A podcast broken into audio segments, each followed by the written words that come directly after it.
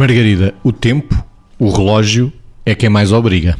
O relógio é quem mais obriga, é verdade. Mas como eu já tenho dito, e se calhar aqui no Pensamento Cruzado também, se calhar em épocas anteriores, em temporadas anteriores, eu acho que o relógio tem uma característica, penso nisto imensas vezes, embora seja a área da minha vida que eu sinto que sou completamente mais incoerente na gestão do tempo, porque ando sempre peço que ando a correr atrás do tempo, mas, e é talvez a minha maior incoerência, mas o relógio tem esta vantagem que é uma coisa que eu digo imensas vezes, que é ele não nos engana, nós é que tentamos enganá-lo. E este é o problema, ou seja, bate sempre à mesma cadência, não acelera, não faz marcha atrás, não, mesmo que os dias sejam maiores ou mais pequenos e as noites maiores ou mais pequenas em consequência das horas do dia, o número de horas por dia e o número de minutos por hora é sempre igualzinho. Portanto, o relógio não manda, o relógio colabora.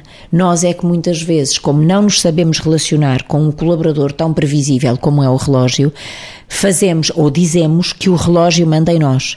E esta é uma grande transformação para a qual nos devíamos desafiar ao longo da vida. Nós é que podemos gerir e devemos gerir a vida. Não devemos achar que somos mandados por uma circunstância ou por um instrumento ou por um conceito, que é o conceito de tempo. Um, não devemos ser submissos a ele. De facto, este conceito não nos submete. Nós é que nos submetemos a ele porque efetivamente não sabemos muitas vezes gerir a nossa vida. E depois é um bocadinho isto, quer dizer, estamos no tempo em que Louvado seja Deus porque há muito trabalho. Pois está bem, é verdade, mas às tantas nós também temos que nos saber relacionar com isto. Quem é que mais ordena, Vitor? De facto, no, o, o, tempo tem esta característica que cada vez mais se acentua, que é uh, nos colocar com uma consciência permanente uh, deste mesmo tempo. E, e, na prática daria jeito nós aprendermos a confundirmos mais com o tempo para que o tempo não se impusesse tanto. Mas, obviamente, há coisas da gestão do tempo que não têm a ver com o relógio, têm a ver uh, realmente com a forma como nós nos colocamos em relação ao relógio e ao tempo. Porque, na, na prática, nós temos um tempo presente, que era o tempo que devia ser vivido, porque é aquele que está a acontecer. E a noção, a noção, a depressão que o tempo cria é porque a maior parte das vezes nós não vivemos no tempo presente.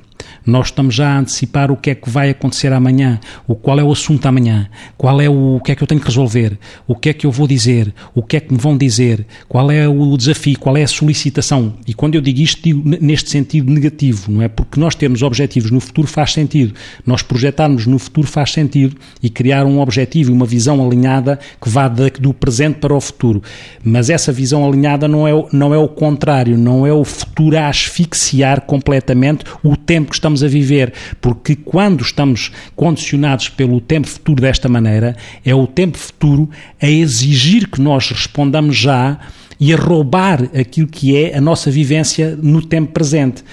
Para não falar também daquilo que é, muitas vezes, ainda estarmos no tempo passado, que é a culpabilizar-nos o que é que aconteceu ontem, uh, o que é que eu devia ter feito. Este, todo este registro cultural, social, que é muito marcado por uma permanência constante do tempo e também já agora do tempo e do ruído, não é? É como se há, há sempre um tic-tac uh, do relógio, mas há muitos tic-tacs que advêm de muitos ruídos, muito barulho, vivemos inundados de barulho e com esta consciência permanente e com esta pressão permanente, e é a nossa responsabilidade também tentar gerir isto de forma diferente.